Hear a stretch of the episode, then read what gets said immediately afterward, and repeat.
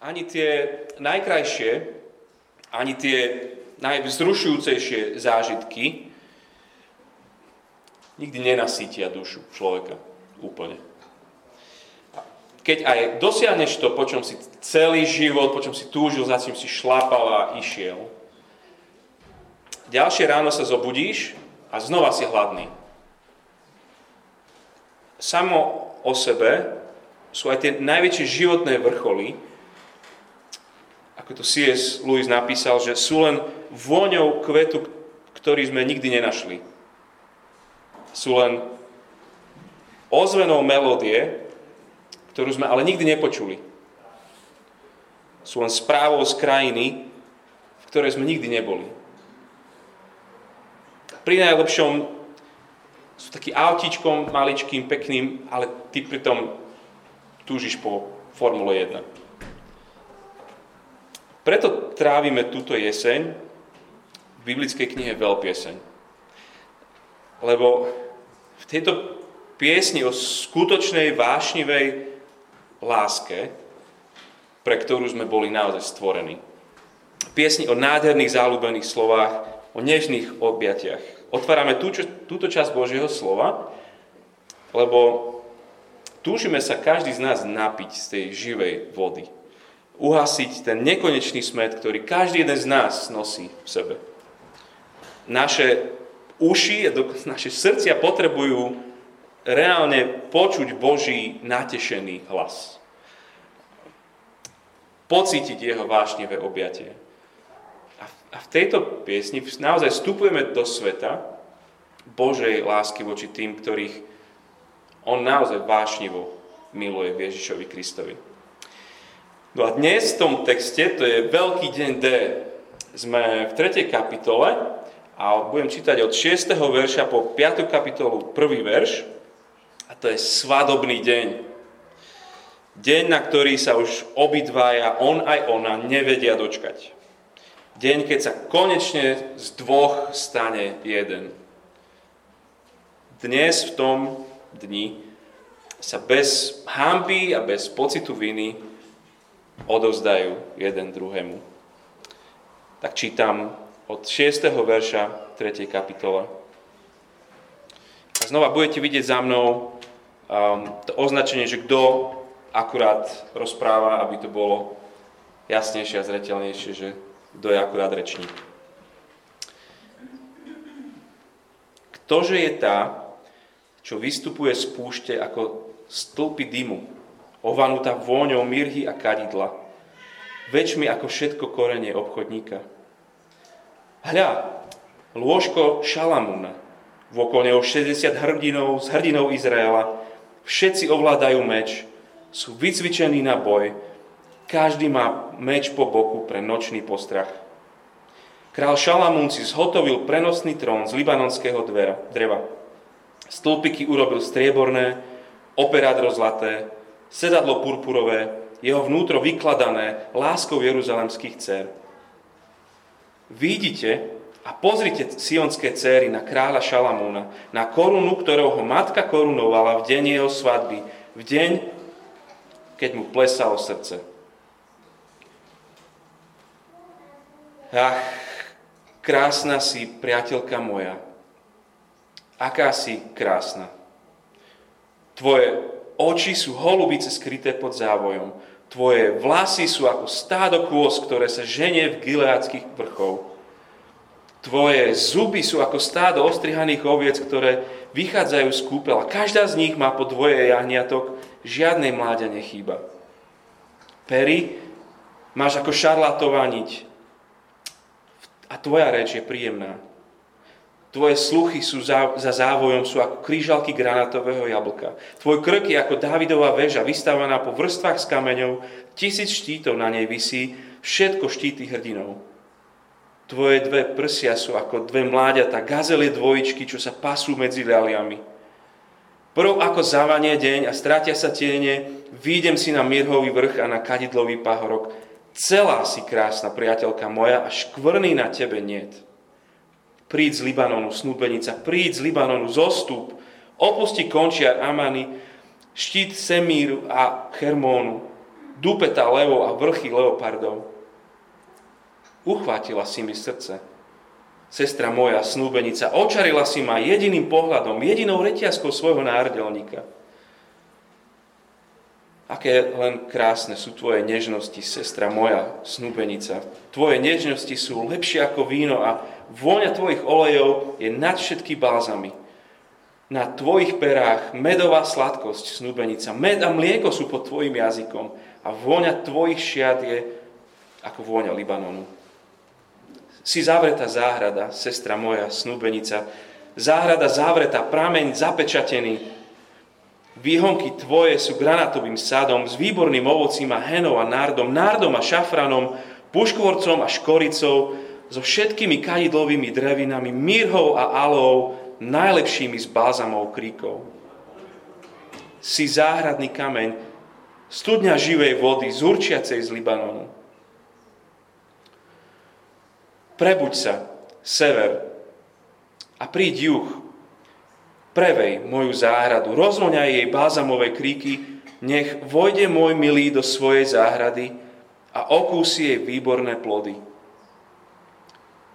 Vošiel som do svojej záhrady, sestra moja, snúbenica, oberám svoju mirhu i s balzamom, ochutnávam svoj medový plást, pijem svoje víno a mlieko. Jedzte. Priatelia, píte, opájajte sa nežnosťami. Asi by som sa mal modliť skôr, než do tohto textu sa vrhneme. Ďakujeme Ti náš milujúci Boh nebeský za tento text. Chceme ťa prosiť za to, aby si nám, aby si nám pomohol uveriť tvojmu potešeniu z ľudí, ktorých tak veľmi miluješ. Amen. V romantickej komédii, keď Harry stretol Sally, väčšina z vás asi je mladšia ako tento film, ale je tam takáto múdra veta keď si uvedomíš, že chceš s niekým stráviť zvyšok života, chceš, aby ten zvyšok života začal čo najskôr. Keď si uvedomíš, že chceš s niekým stráviť zvyšok života, tak chceš, aby ten zvyšok života začal čo najskôr. Pravda. Nie? Kaščakovci už. Okay. A ja už keď som sa raz konečne zalúbil do Sisi, strašne ma štvalo, že nemôžeme byť spolu hneď. To obdobie čakania, aj keď v našom prípade je to len pár mesiacov, o fuj, to bolo veľmi zlé spomienky máme na to, obidvaja. Svadba bola vykúpením z tohto čakania. Keď kázateľ na tom svadobnom obrade povedal, že už môžem poboskať nevestu, ani neviem, nemal som to naplánované, nič, povedal som konečne. Asi sa začal rehotať a potom zase to bola, proste nepoboskali sme sa ani. Ale, ale ten môj výkrik, že konečne, skutočne vystihoval tú, tú úľavu to, te, tej chvíle. Ten šťastný vzdych. Že je to tam. Že, že koniec čakania. Že Konec všetkých obmedzení, všetkej zdržanlivosti, koniec. No a, a presne takéto šťastné vyfúknutie si je všade v tejto básni, v tejto časti. Očami viery v tomto texte vidíme Krista, ako stojí tiež akoby pred oltárom a nevie sa dočkať, kedy už kročí tá jeho nevesta, jeho milovaná církev. Veríš, dokážeš veriť tomu, že, že aj on už chce, aby ten zvyšok väčšnosti začal čo najskôr. Keď už vieš, s kým chce stráviť svoj život už chceš, aby začal ten zvyšok života čo najskôr. Veríš tomu, že on sa teší na tvoj príchod? Kedy už konečne bude tá svadba? Teší sa na ten veľký deň D, A nevie sa dočkať, že ako bude väčšine horlivo prejavovať svoju lásku. Nebude v ničom skúpi voči tebe. V ničom sa nebude držať späť. Dôvod stvorenia, dôvod vôbec, prečo existuje niečo a neexistuje nič, je, že konečne sa toto naplní. Boh konečne bude so svojim ľudom a Boží ľud bude konečne so svojim Bohom. Nebo sa spojí so zemou. Církev sa spojí s Kristom. Tam smeruje príbeh tohto sveta. Ten svadobný deň D bude vyvrcholením celých dejín ľudstva. A dalo by sa podľa mňa povedať, že toto je svadobný text T, lebo v celej Biblii neviem, či nájdeme niečo explicitnejšie svadobné ako tento text. Na, na veľpieseň Akú knihu otvoríš, tak iný názor a proste rôzne uhly pohľadu. Proste jej poézia tejto knihy evokuje množstvo asociácií, ale ohľadne posledných dvoch veršov, ktorých sme dneska čítali, tie verše 16 a 5.1, panuje nezvyčajná zhoda všetkých autorov.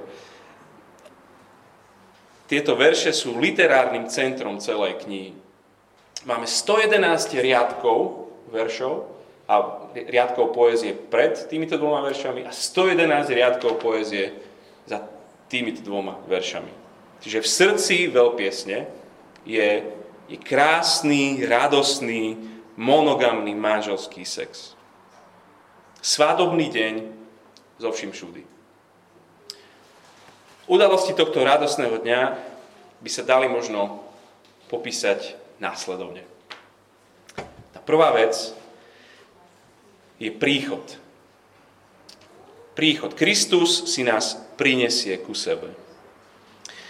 Svadobný obrad začína zámožným svadobným sprievodom. Od 3.6. Ktože je tá, čo vystupuje z púšte ako stĺpy dymu, ovanutá vôňou mirhy a kadidla, väčšmi ako všetko korenie obchodníka. Hľa, lôžko Šalamúna, vokol neho 60 hrdinov, hrdinov Izraela. Všetci ovládajú meč, sú vycvičení na boj. Každý z nich má meč po boku pre nočný postrach. Potom opíše ten prenosný trón, tú, tú postel. Zhotovil si ho Šalamún z libanonského dreva, stĺpiky strieborné, oprádlo zlaté, sedlo purpurové. Vnútro vykladá lásku jeruzalemských dcer. Nevesta prichádza na svadbu. Prichádza, ale v podstate on si ju prináša na svadbu. Je to Šalamúnov prenosný baldachín, jeho, jeho luxusná kráľovská postiel so, so záclonkami. A nesú ju na pleciach jeho najdekorovanejší vojaci v uniformách. Oni ju prinášajú k jej kráľovi. A dodnes v tradičnej židovskej svadbe má ženích na hlave korunu. Takto čítame aj v tom 11. verši, že ona hovorí, že vidíte, pozrite céry Sionské na kráľa Šalamúna, na korunu, ktorú ho matka korunovala. Ten, ten jej ženich má, má korunu na hlave. Nemyslím si, že je to opis konkrétnej Šalamúnovej svadby. Ktorá z tých 700 svadieb, ktorú mal? Nie, možno, že to je úplne obyčajná svadba dvoch chudobných ľudí, zrejme pastierov, ale vo svojej podstate je, je každá svadba kráľovská. Takto on vidí svoju nevestu, keď prichádza. Je to, je to skutočne extravagantne opísané. Veľký král Dávid, ten, ten najväčší, mal 30 hrdinov. Tu je ich dvakrát toľko, 60 hrdinov nesie. To znamená top bezpečnosť pre nevestu veľká česť, veľká prestíž. Nikto nemal takú eskortu, ako mala táto nevesta. Pre ňu poslal takú čestnú stráž, že si môžeme byť absolútne istí, že ona k tomu oltáru dôjde. Dorazí tam. A potom je tam opis toho, toho kráľovského baldachínu. Keď sa inde v Biblii na jednom mieste spomína cédrové drevo, striebro, zlato, purpur, jedná sa skoro vždycky o svetostánok. speciálny, prenosný Boží stan, ktorom, ktorom Boh prebýva. Znamená to, že táto nevesta je transportovaná akoby v svetostánku. To je v podstate wow. To je úžasný obraz. Lebo normálne sa tešíme, keď si predstavujeme ten pohľad, že, že takto si niekto prináša k sebe svoju nevestu. To skutočne nás, to aj mňa si tak Kristus ku sebe nesie. Takú nepriestrelnú limuzínu poslal. Kristus je ešte väčší ako ten král Šalamún, bohatší ako král Šalamún, múdrejší, vernejší určite. Ježiš sám prichádza on si nás zachránil, on, on zomre za nás, on očistí, získa, ozdobí. A teraz dbá na to, aby, aby nás doniesol ku sebe. Ak si jeho, buď si tým istá. Nie sme sami svoji, jemu patríme, všetko, čo sme, čo máme, je od neho. Ako sme teraz vyznávali a hovorili, nič nás neodlúči od Božej lásky v Kristovi Ježišovi. On sa postará o našu cestu k nemu. On, tu je bezpečnosť na ceste je zabezpečená. On nás zachová verných. Až kým neprídeme k nemu.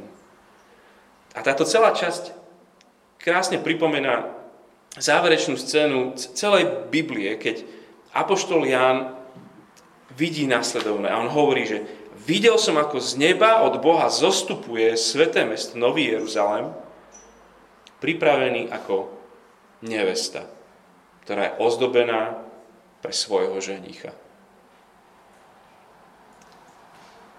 Toto je o tebe, kresťan. Ježiš je tvoj ženich, tvoj kráľ a my sme jeho kráľovská nevesta. Ježiš nás privádza ku sebe. To je tá prvá časť, prvá vec toho celého, príchod. Druhá veľká časť tohto textu je potešenie. Kristus bude mať z nás totálne, absolútne potešenie. Od toho verša 1, 4. kapitoly. Na, na konci, ten 11. verš končí slovami, že deň, keď mu plesalo srdce, skutočne sa ženích neskutočne teší zo svojej nevesty. A kapitola 4 znie ako rozvinutý komentár na, na Adamové wow, keď prvý raz uvidí Evu.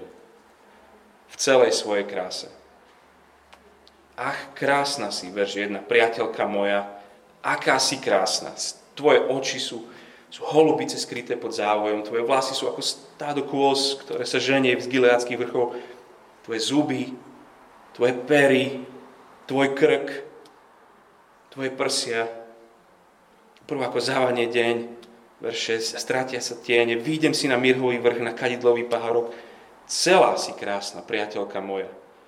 Až kvrny na tebe niet. Hľa, krásna si, láska moja. A ešte raz to zopakuje, aká si krásna.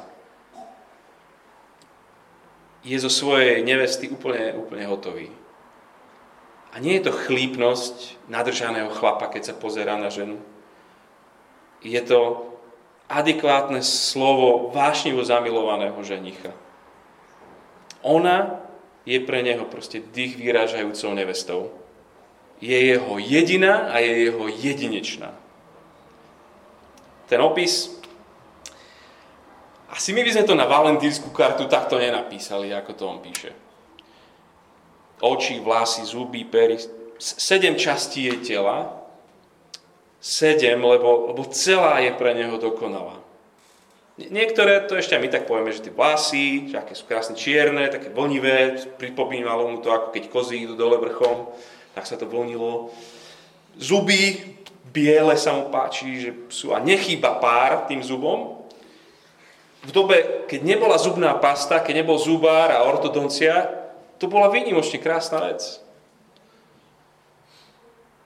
Ako mu oči idú dole od hlavy smerom, smerom dole, on si uvedomuje, že, že ona je pre neho naozaj viditeľným prejavom Božieho štedrého požehnania.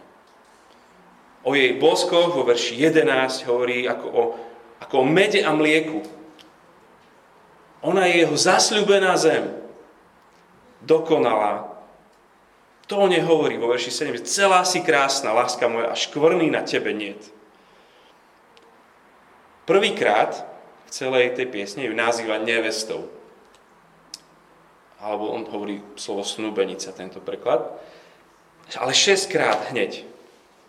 Sestra moja, snúbenica.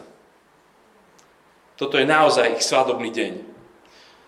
Prečo sestra moja? Lebo, lebo sestra je významovo niekto, s kým môžem všetko zdieľať. Sestra je niekto, kto je najbližší jeho človek.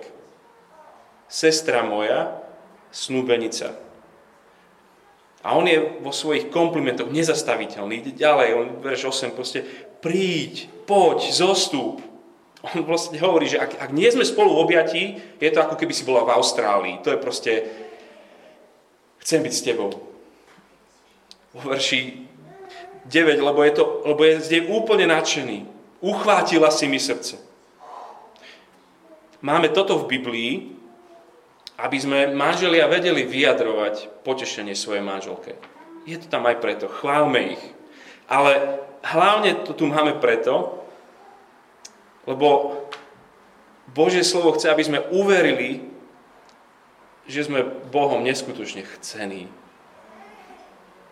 Takto on túži a takto sa teší z tých, ktorí sú jeho, ktorí sú v Kristovi. Je to až nepredstaviteľné. Ženich takto svoju nevestu opisuje ako, ako krajinu zasľúbenia. A potom od 12. verša zmení metaforu. Ona v podstate sa tam stáva pre ňoho jeho súkromný miniraj. Jeho zamknutá záhrada. Počúvajte, ako to o tom hovorí od 12. verša. Si, si zavretá záhrada, sestra moja, snúbenica. Záhrada zavretá, prameň zapečatený Výhonky tvoje sú granatovým sadom s výborným ovocím.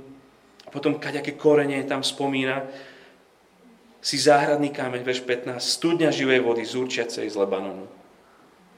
To, to je krásny, vkusný obraz sexuality. Záhradou je tu jej telo. Možno priamo jej najintimnejšie časti. A všetky tie spomínané korenisté vône, vytvárajú až, až zmyslové preťaženie pre toho ženicha. Tá kombinácia rastlín a kvetov, ktoré, ktoré sú spomínané, údajne vôbec nie je botanicky možná.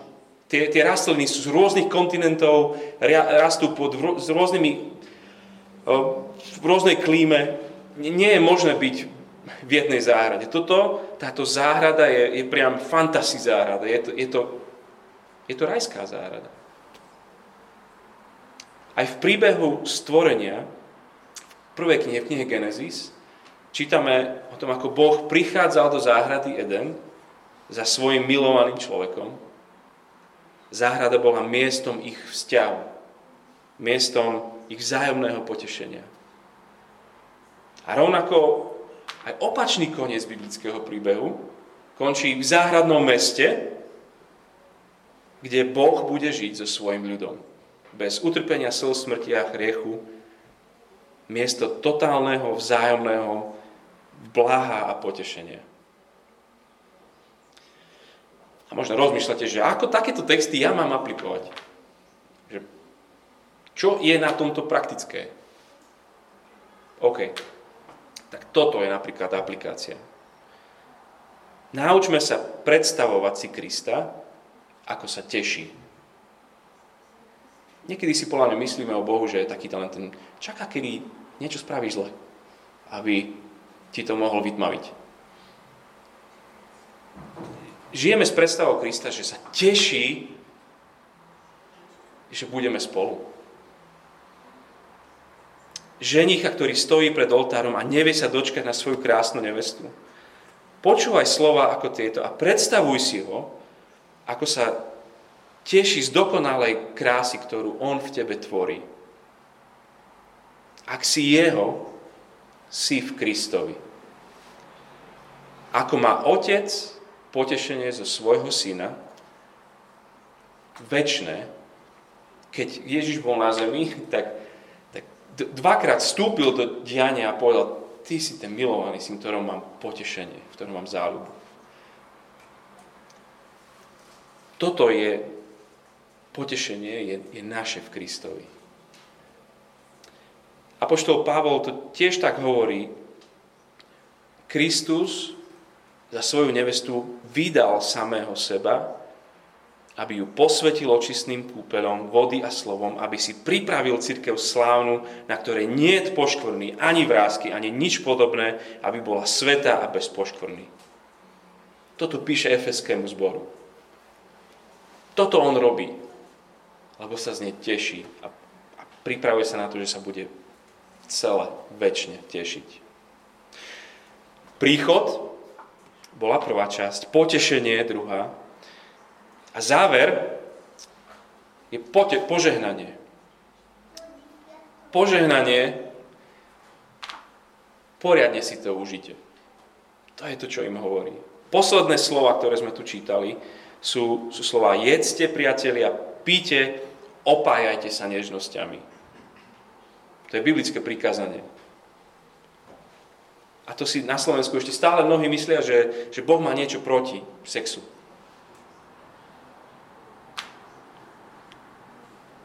svadobný deň v tejto biblickej piesni končí svadobnou nocou. Svadobčania sa tešia a prajú im, aby si to poriadne užili. Nevesta, tá, ktorá znova a znova opakuje v tej piesni, aby, aby ženy neprebudzali lásku, tu vo verši 16 volá svojho manžela, vojdi do svojej záhrady.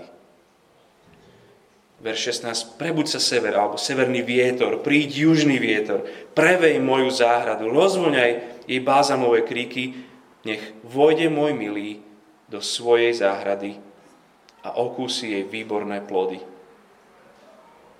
Vošiel som do svojej záhrady, sestra moja, snúbenica, oberám svoju mirhu i s balzamom, ochutnávam svoj medový plast –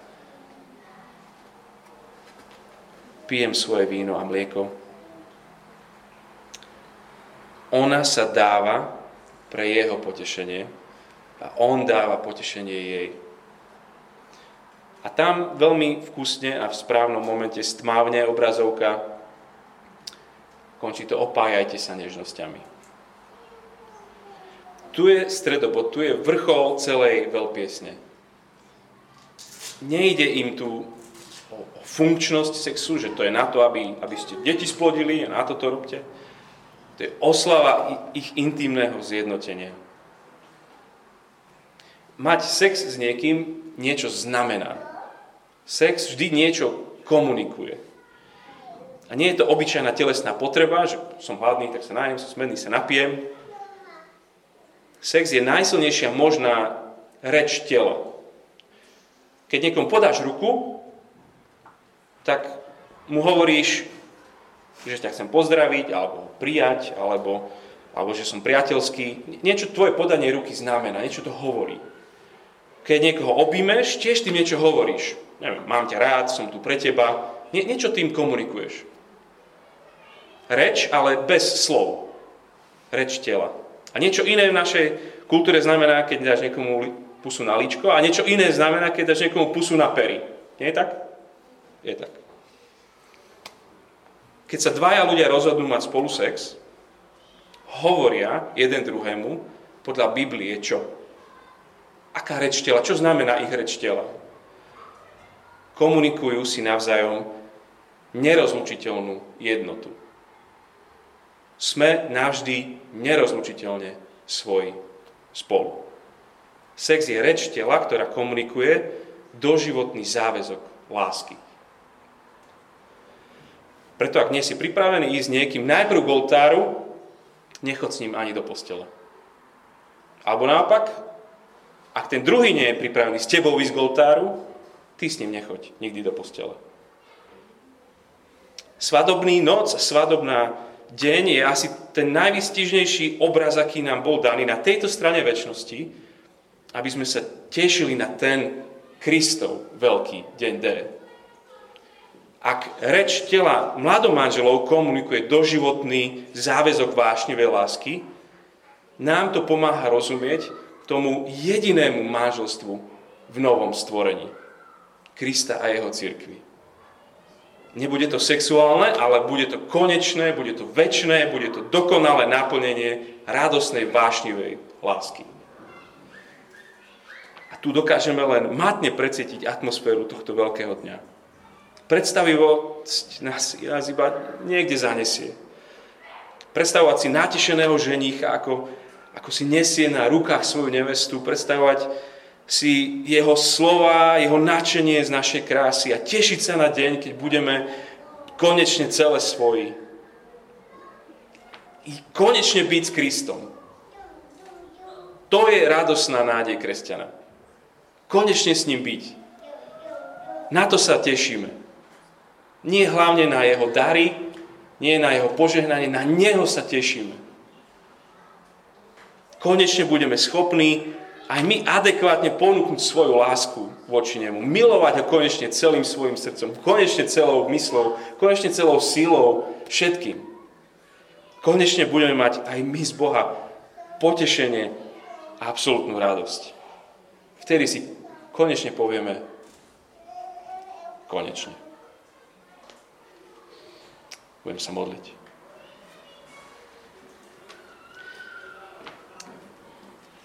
Náš Kristus, náš ženich, tvoja nevesta volá, príď, Pane Ježišu. Tešíme sa na ten deň. Chceme sa aspoň viac tešiť na ten deň. Pomôž nám, lebo, lebo my sa tešíme na plno vecí, v našom živote. Tešíme sa, že, že zmaturujeme, tešíme sa, že, že budeme mať zamestnanie, tešíme sa, že sa ožením, tešíme sa, že budem mať deti. Tešíme sa na plno vecí, krásne veci.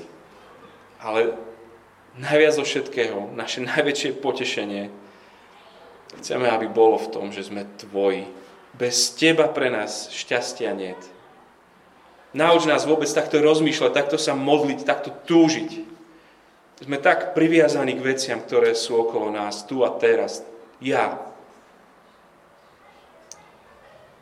Ďakujeme za to, že môžeme počuť, že nás nesieš ty k sebe.